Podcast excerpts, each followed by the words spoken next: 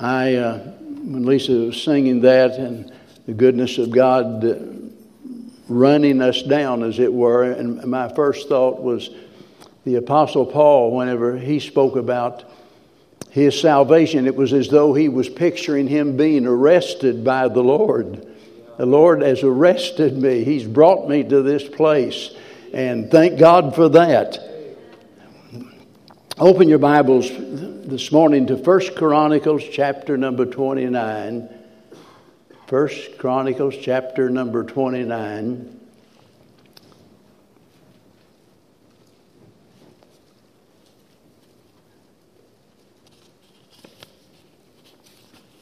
I'll read the text in just a minute. Since we're celebrating our 53rd anniversary of the church today, some of you might already be wondering, well, uh, why in the world would you be preaching from the Old Testament here and, and about the Old Testament temple? What sense does that make?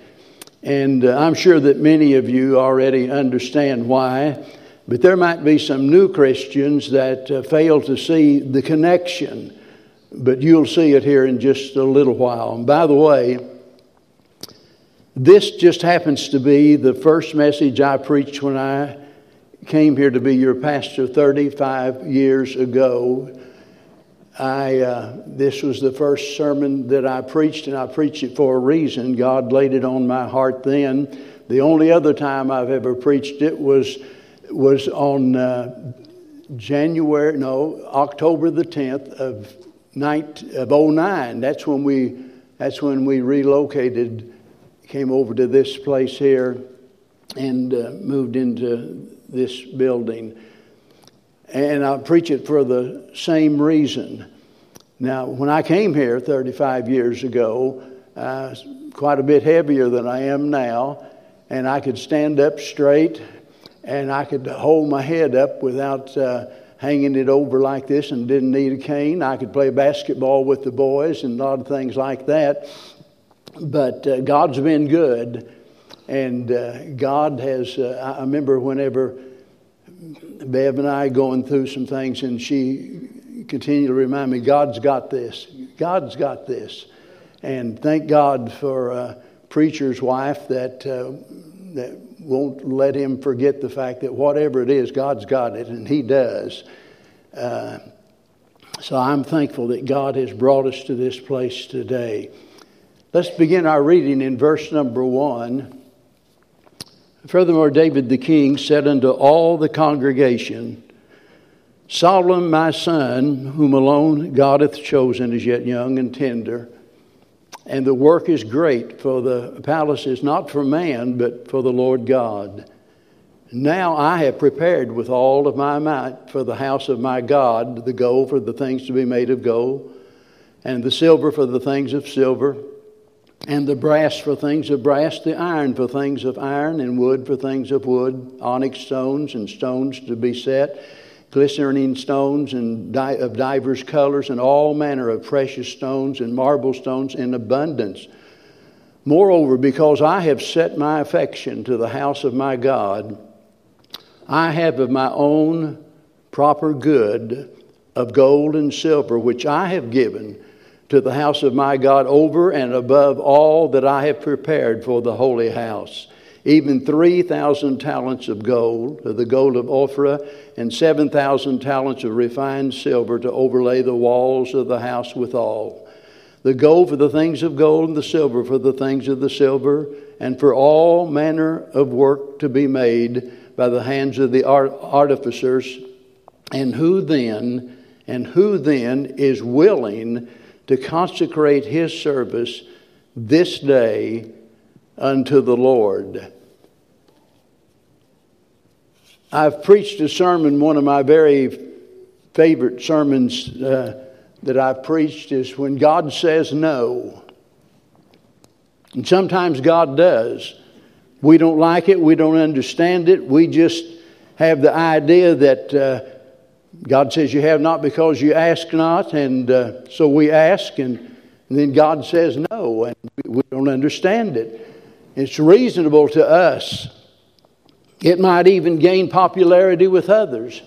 But God says, No, I don't want it to be like that. And that's what happened to David originally, whenever David, being the king, wanted to build the temple. And God told him no. Said, You've been a man of war, and I'm not going to, I'm not going to let you build the temple. Uh, I'm, I'm going to give that job to Solomon. And I can well imagine what the response of some people might have been. Well, if you're not going to let me do it, why, just forget it. But that wasn't David's attitude. David supported Solomon, and we'll talk about that in just a minute, in every way. And that's what he's saying here. And the reason behind it all is found in verse 1, where he says, The work is great. The work is great.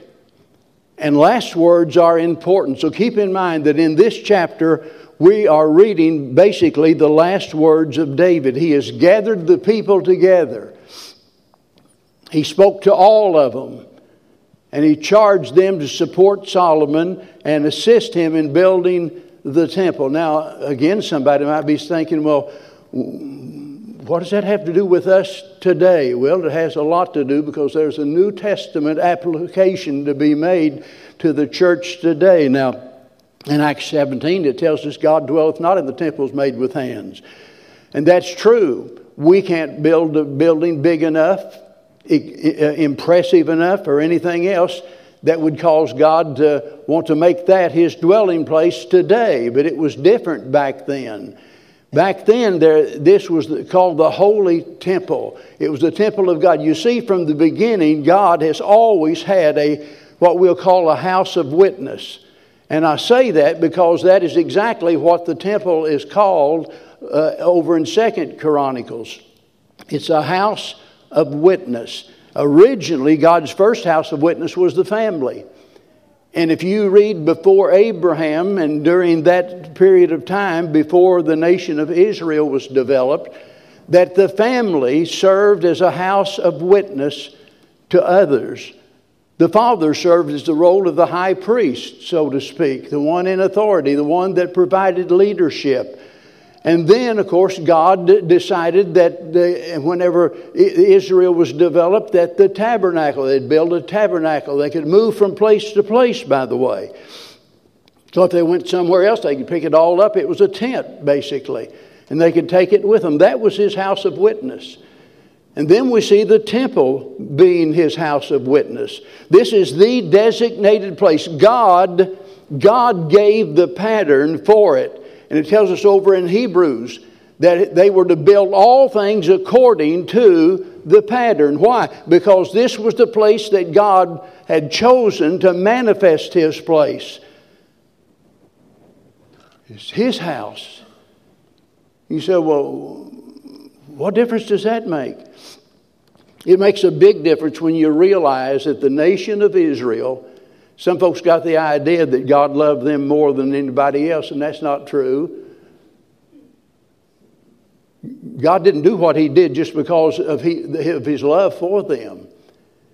He certainly loved them, they were His chosen people. But God was choosing out a people on this earth to represent Him, and as Isaiah puts it, to be a light to the Gentiles. And they needed that light because all of the other religions believed in hundreds and thousands of gods. Everything was a god. Boy, the Jews come along and they've got uh, something entirely different that there's just one God. Now, the other religious people didn't care anything about, you know, the Jews, uh, including Jehovah as one of the gods. That would have been fine with them. That's no problem. But whenever they began to announce that our God is the only God, it's not a very popular stance to take. Just as today, whenever you speak about the exclusiveness of salvation and you quote John 14, 6, where Jesus says, I am the way, the truth, and the life, and no man comes to the Father but by me. Boy, that upsets a lot of people because they think there's other ways that you can get to heaven, and there's not, folks. They're not. This was to be the witness to all of the other nations. That's why it was so very important that they obey God in everything that God told them to do. that the other nations who believed in multiple gods, that they could see that this God of the Jews is different. This God of the Jews has power that our gods don't have. And sadly, the nation of Israel failed, failed miserably. And that brings us to the New Testament when Christ comes in the time determined by God. And, and that's so important that we understand that that time, whenever everything was just right. I'm talking about the nations were aligned just right. Everything was just right. And he tells us there in Galatians that there in the process of time that God sent his son. And while he was here upon this earth, he called out 12 men and he established his church.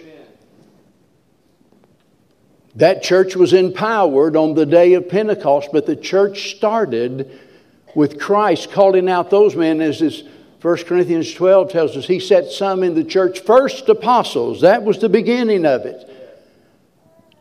And the Bible says over in Ephesians 2 and verse 21, speaking of the church, that it is a holy temple in the Lord. And the next verse says it's a habitation of God through the Spirit. Some folks have the idea that it doesn't really make all that much difference about what church you go to or if you even go to church. Sitting in the waiting room of a hospital years ago, I was in Tennessee, visiting while somebody was having surgery, and a conversation started. Everybody down there loves Southern gospel music. I do too. But they got to talking about the Lord, and so uh, I asked this woman uh, uh, what church she went to. Oh, I, I don't go to church. I said, Really? She said, No, no, the, the, the singing conventions, that, that's my church. I get everything I need from there. How sad that some folks, claiming to be believers, do not see the need of the Lord's church. The Lord built His church for a reason. And notice here in the very first verse, this is the charge from David. He is appealing to the people for help in building this temple. And, and he does so because that appeal is based upon its greatness, he says. It's great. Why? Because it's for the Lord. That describes the worth of it. It's for the Lord. And how you measure the value or determine what is great or not is decided by whether or not it brings glory to God, which will in turn provide you with an eternal reward. It'll pay benefits for all of eternity. Wouldn't you hate to know you're going to spend your life doing whatever you're doing and it wasn't ever going to amount to anything? I'm glad that in serving the Lord, I'm so thankful for all of the workers we've got. Got folks over there, you know, that's been preparing food. Got folks that are decorating and and just everything. I could go on and on and on about all of the people that are involved. And they're involved because they understand that the Lord's work is important because it's for the Lord. And as we serve the Lord, we're laying up treasures in heaven. It's something that, that will benefit us for all of eternity. So, why would we waste our time on anything else? But it's not just great in consideration of its worth, it's great in its dimensions. Now, when we think about our work, and remember, whenever the temple was built, God gave them the dimensions just like He did at the tabernacle. He didn't say, just go out there and build something that you think is suitable. They knew exactly what to build. They had a pattern that God had given. They were to make the dimensions according to that pattern. And when it comes to the work that has been assigned to us as a church, God has given us the dimensions. He did listen, he didn't reduce it down to a specific locality or a race or a certain society. He tells us the field is the world. In other words, it's our job to do the best that we can to reach people around the world. And the vastness of, of that mission ought to impress us. Last week after the service, I was leaving, and where's the Smith family? Stephen, where are you at? They. Oh, anyway, I, I, forgive me, I forgot the little fellow's name, the little boy dressed in his suit, standing there by his daddy at the door. I went out that door right over there, and he looked up at me and said, Are you the president? and I said, No. I said, What I do is more important than what he does. And I believe I was right. Amen. Amen. There's nothing more important than us getting the gospel message out to the entire world. That's the dimension of our work. It's not just what we do on this property, not what we do just down the street or here in this locality. It's the entire world that we're trying to reach. And oh, how sad it is to see a day where, where fewer and fewer are, are surrendering to the ministry and it, there was a time whenever, as a pastor, every week nearly, there was some missionary knocking on the door, calling on the phone, somebody, can I come by and present my work? Not anymore. I've never seen anything like this in my life. Finding men that have a calling from God to preach the gospel and to go out and to start churches it's unbelievable. And that makes me so very thankful to God for those that we support that are actually out there and doing the work. We had a couple to die and some others that have changed their mission fields and things like that, but thank God for those because listen, that's the work of the church. It's not our job just to send them on down the road with a love offering, say that'll get you to your next stop. It's our job to do what we can to assist them in the ministry. So, whenever David says the work is great, it's great in its worth because it's for the Lord, it's great in its dimensions because it's the entire world, but it's great in its opportunities. It's something for everybody to do there. If you read through it, there, he talks about the stones. Somebody had to go out there and, and hew those stones and talks about the timber. Somebody had to go cut the timber. There was the gold and the silver and all of those things. Was material that had to be sowed. You ever stop and think what all had to happen for you? How many of you eat a bowl of cereal this morning? Now, there's one.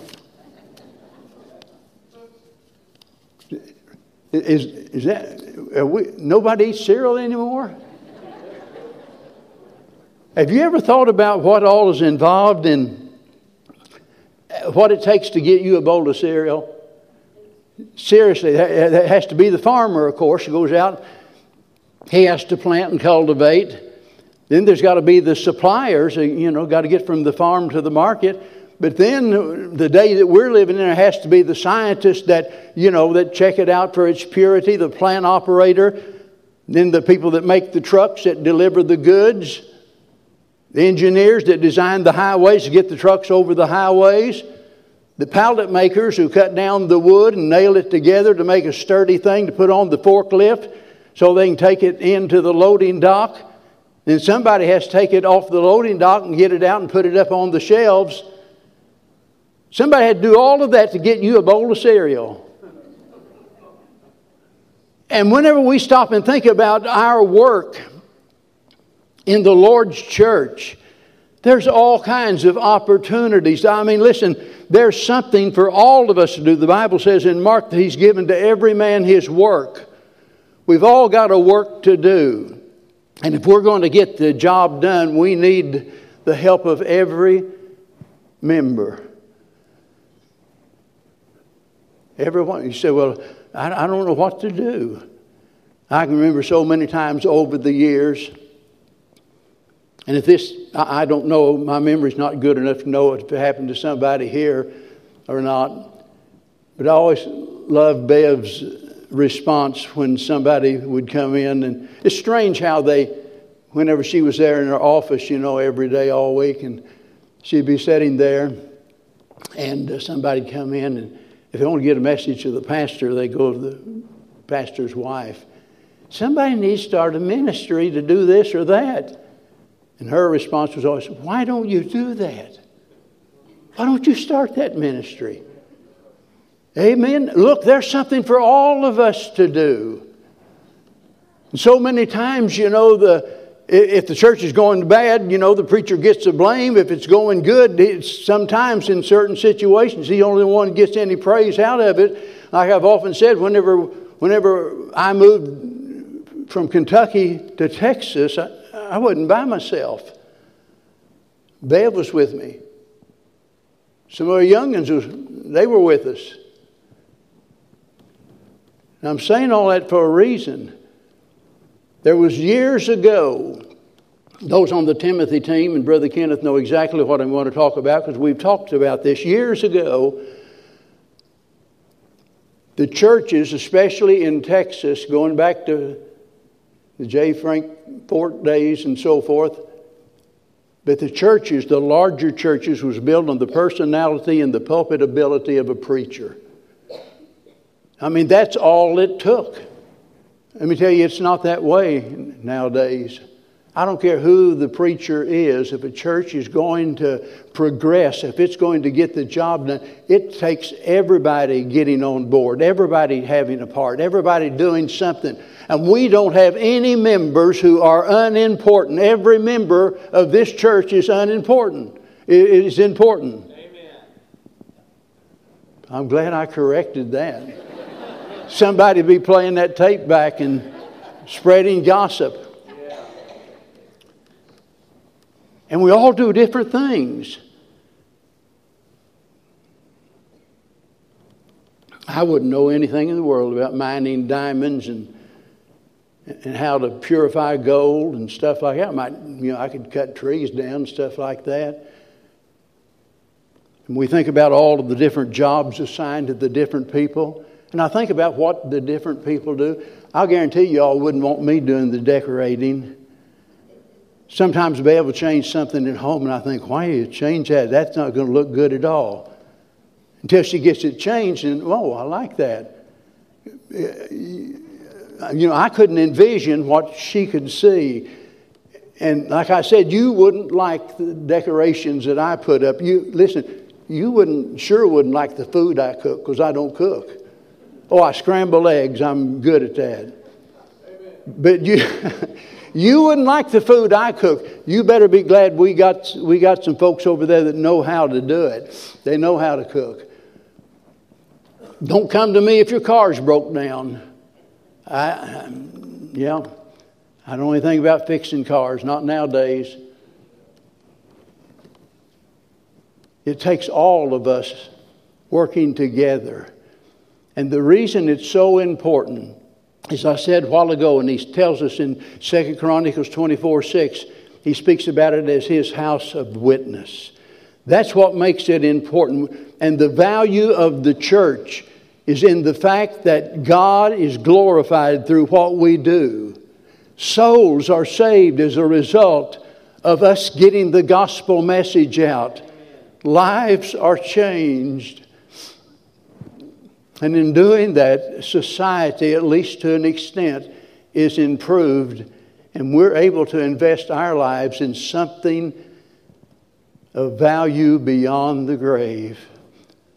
Thank God for that. Thank God for those that care enough. Maybe you're here today and you're not a Christian, and might be that you've even made some accusations about Christians being a bunch of hypocrites and stuff like that because you've seen some inconsistency in some church member, maybe me, something that you didn't like, that something unbecoming for a professing Christian.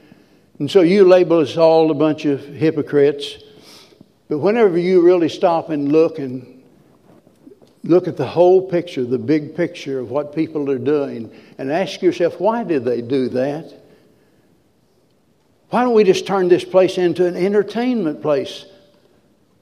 In other words, what we could do, we could hire one of them Hollywood hotshot preachers to come and pay them enough, you know, to get them to preach. And man, we could, we could bring in all those professional musicians. I mean, if you like, you like it country style, we'd bring in the honky tonk group from Nashville. Uh, we get whatever you want.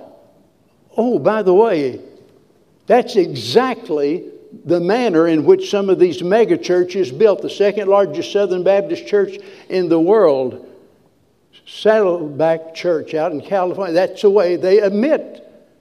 They go out and they take a survey, see what people like, and so we'll give it to you.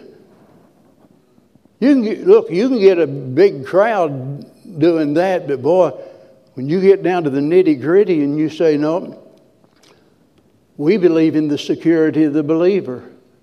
We don't believe in speaking in tongues.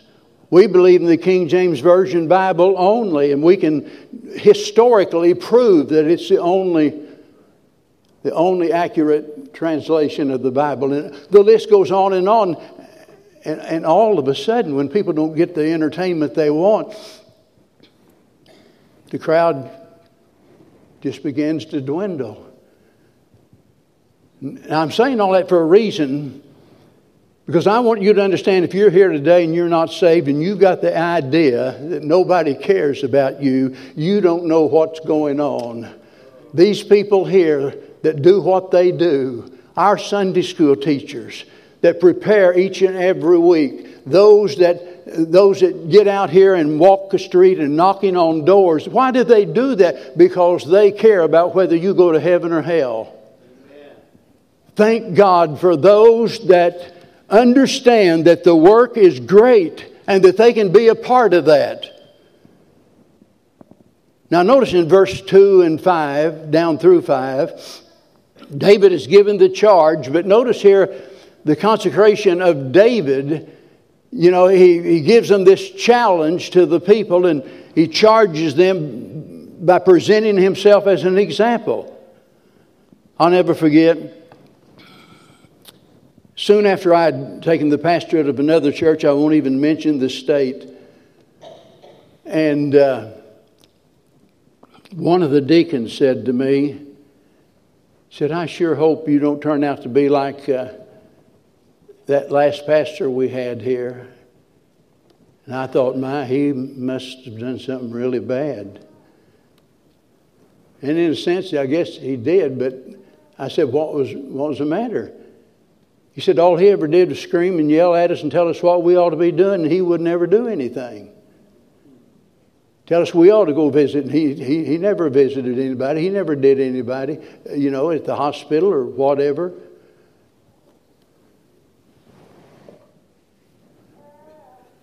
Let me tell you, whenever we think about God's work, example means so very much. And notice what David said in verse 2 Now, now, that's key. Now I have prepared with all my might for the house of my God. And that wasn't a lie, by the way. He provided the plans, He provided the structure, the financial aid that amounted to millions and millions of dollars. And that explains why I look in verse 3 because this is why He did it. I have set my affection to the house of my God. You see, when people love God, they will serve God. And if we love Christ and His church, we will willingly support it in every possible way. Thank God. Uh, uh, one of the greatest blessings any pastor can have is to know that there are men and women in that church that will do anything within their power to help that church to prosper and to grow and to be a blessing and a help to others. That's the kind of consecration it takes for us to get the work God's given us to get it done. So don't tell me here today that I'm not a Christian, but, uh, but I'm okay and you're just all a bunch of hypocrites because these folks I'm talking about sitting right out here are not a bunch of hypocrites. There's people that love you. Oh, you say, well, I can find an exception. Sure, you can. Anywhere you go, you can find a bad police officer. Sure. You can go to Walmart or Monkey Ward or Sears and Roebuck or wherever it is. You find somebody there that, you know, doesn't live up to the company's standards. And I say that because none of us, we Christians, none of us are perfect. We're going to fail, but don't you ever, ever accuse us of not caring about whether you go to heaven or hell. Because we do. There are people that have invested their time and their money and their talent and ability and everything they have in, in a church so you can hear the gospel and know Christ is your Savior. Now, here's the challenge. Verse number five. He said, The gold for things of gold and the silver for things of silver, and all manner of work to be made by the hands of the artificers and who then is willing to consecrate his service this day unto the Lord? Now, notice he says, this day. And it's obvious that there's a sense of urgency in his voice. He didn't tell him, Look, I, I want you to think about what I've said. I want you to go home. I want you to pray about it. Or maybe you might want to get some counsel from somebody else. He said, This day. In other words, David is saying, I want an answer right now. And there are a lot of folks today that need to stop playing around and make up their mind and start serving God today. I'll never forget, we had a young man, I was pastoring in Missouri, and, and uh, he told me one day, just bless my heart. He and his wife used to sing specials together, and but he told me one day, he said, You know, God's called me to preach. We made it known to the church. I supported him in every possible way. And he's talking about, you know, I, am not sure whether I'll be a pastor or go to a mission field or whatever. I said, Well, you just pray about that. And it went on and on until months turned into a year, and then it went on beyond that. And all he ever did, up until the time that finally they fell completely out of church, all he ever did was talk about what he's going to do someday for the Lord. And we've got so many people like that in the world today. Oh, they love to attend church. They love, you know, good singing, good preaching. They love that. They love the fellowship. They love the fried chicken, you know, whatever. But you never can get them to do what they need to do. And David says to them, because he knew he knew the likelihood of some of them not participating. And he says, This day, I want a commitment made this day that you're going to do everything you can to help Solomon get this done. And you see the choice of the people beginning in verse 6 all the way down through verse 9. I'm just going to hit the highlights. Look at verse 6, the last part. Said they offered willingly. Verse 7 And they gave for the service of the house of God and goes on and tells all the great things they gave. Verse 9 Then the people rejoiced, for that they offered willingly, because with perfect heart they offered willingly to the Lord, and David the king also rejoiced with great joy. They did exactly what they should have done. David challenged them he had given them a charge and he said, This is what needs to be done. He gave them an example. He says, Look, that's what, I've, that's what I'm doing. I'm assisting Solomon in every possible way. Instead of him saying, Well, God, if you want him to do it, just do it. Solomon, if God wants you to do it, you, you take care of it then. If I'm not good enough, you know, to build the temple, why, why should I invest any of my funds in it? Thank God for those that stay the course and they're not looking for any personal glory whatsoever. And their attitude is if I can help in any way whatsoever, I want to help. And nobody has to even know about it. Thank God for people like that. David did all of that, and it comes down to the point that now you've got to make a choice. And they did, willingly. Willingly. They gave for the service of the house of God. We need the attitude of David Livingstone, and you've heard me tell the story about him and Stanley so many times, and how that Stanley came to know the Lord as a result of following Livingstone around. And he says he was converted, although that Livingstone never directly tried to get him converted. He just followed him around, listened to him preach, watched how he lived. And he come to know Christ as his Savior. But this is what David Livingstone said I will place no value on anything I have or may possess except in relation to the kingdom of Christ. I wonder today if we can honestly say that. That we can honestly say that the most important thing in my life is to serve the one that died on Calvary for me. Nothing else matters so much as whether or not I please Him.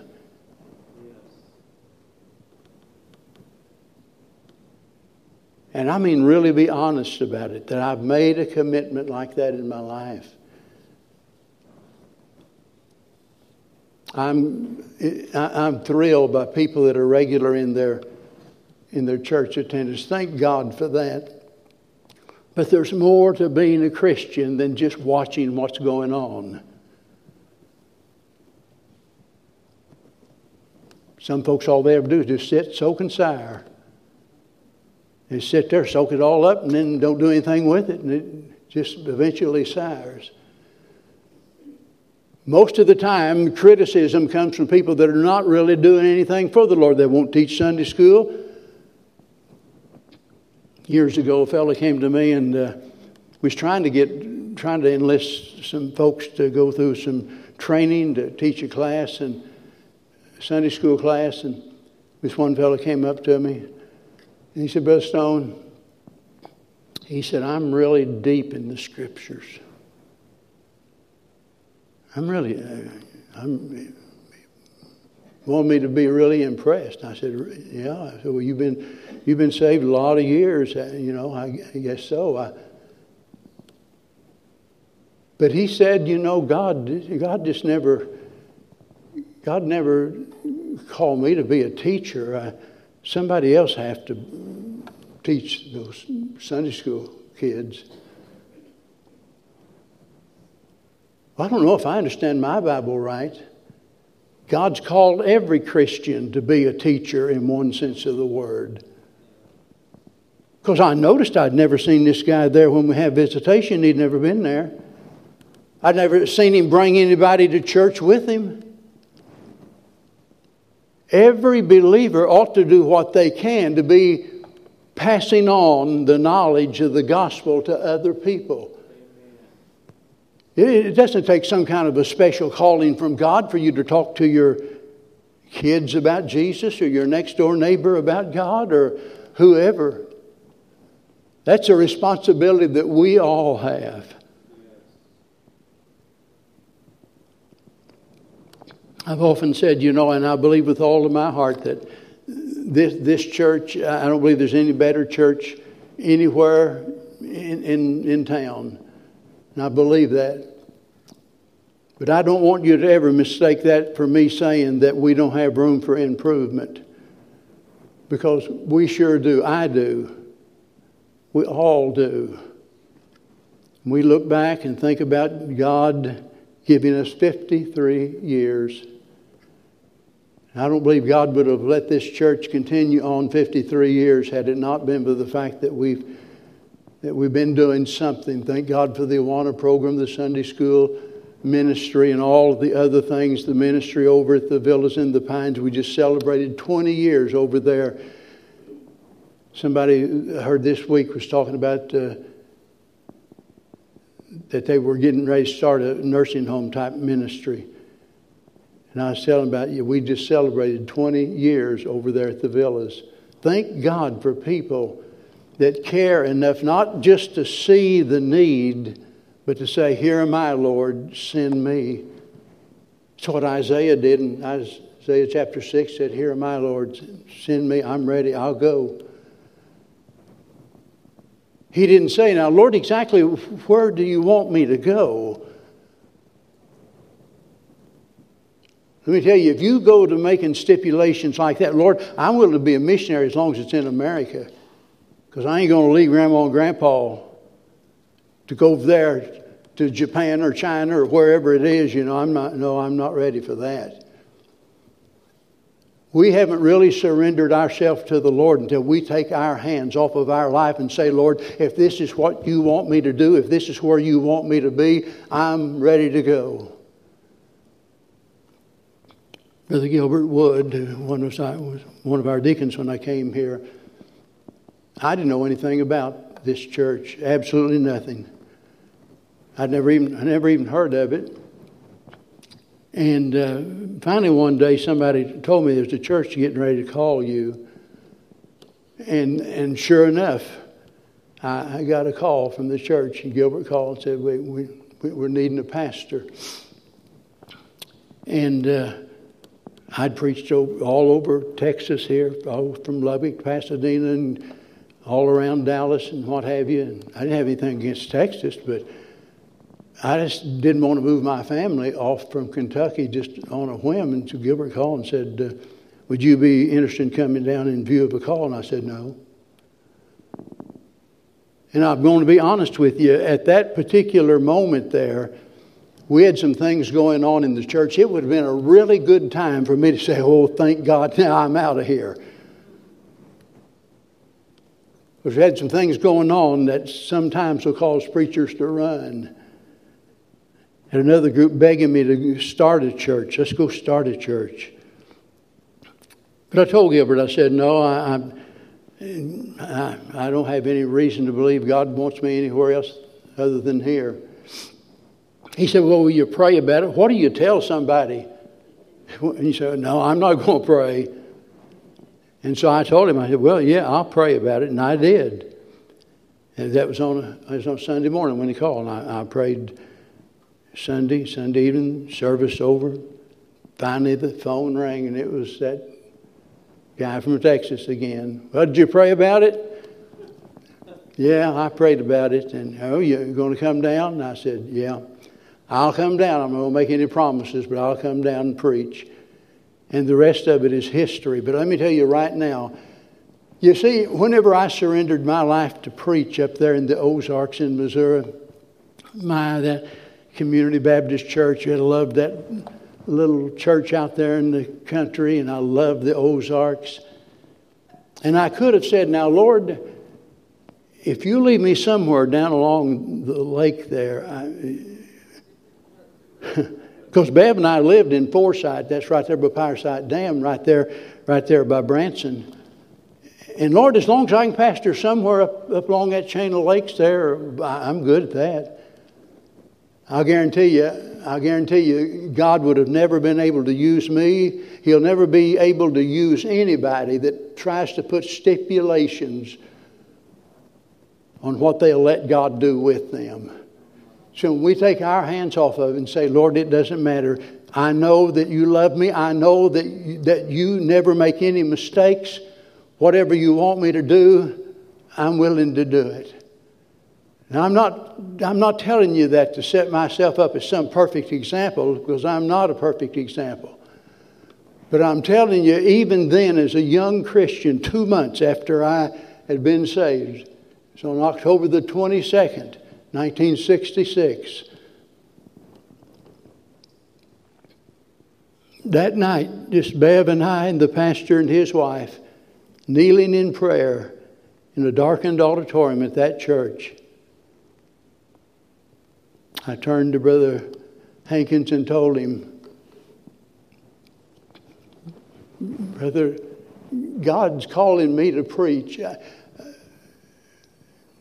And I, know I've, I've said this before, but I told somebody, God called me to preach, and I told Lord, even if, you, even if I have to go to California, I don't know why I said California because I just I guess I always dislike California. But folks, listen, God might not call you to go to some foreign mission field.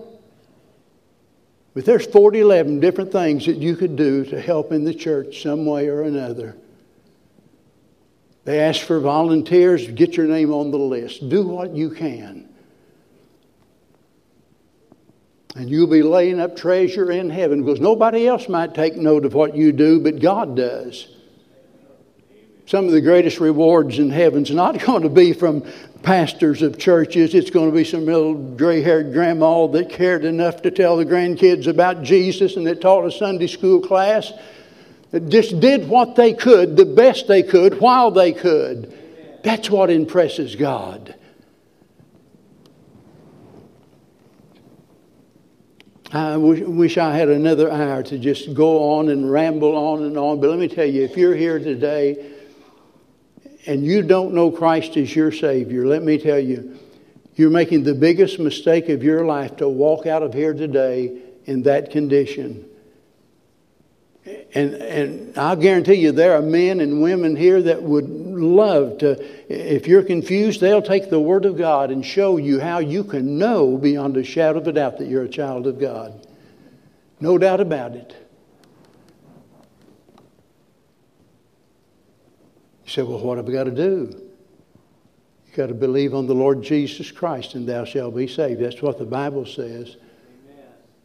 You say, well, do I got to walk all the way down that aisle? No, you don't have to. I hope you do. Hope you'll come and tell us so we can rejoice with you. Yes. There might be, you know, a lot of times, I suspect a lot of times unbelievers don't respond because they don't see us Christians responding as we ought to.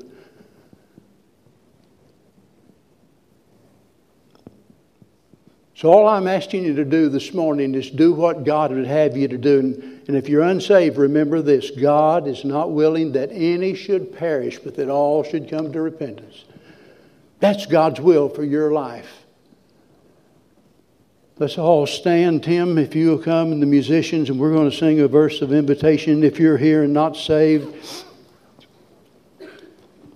right where you are, if you'll just right there say, Lord, I'm. I don't know what's going on, but I know I need to be saved.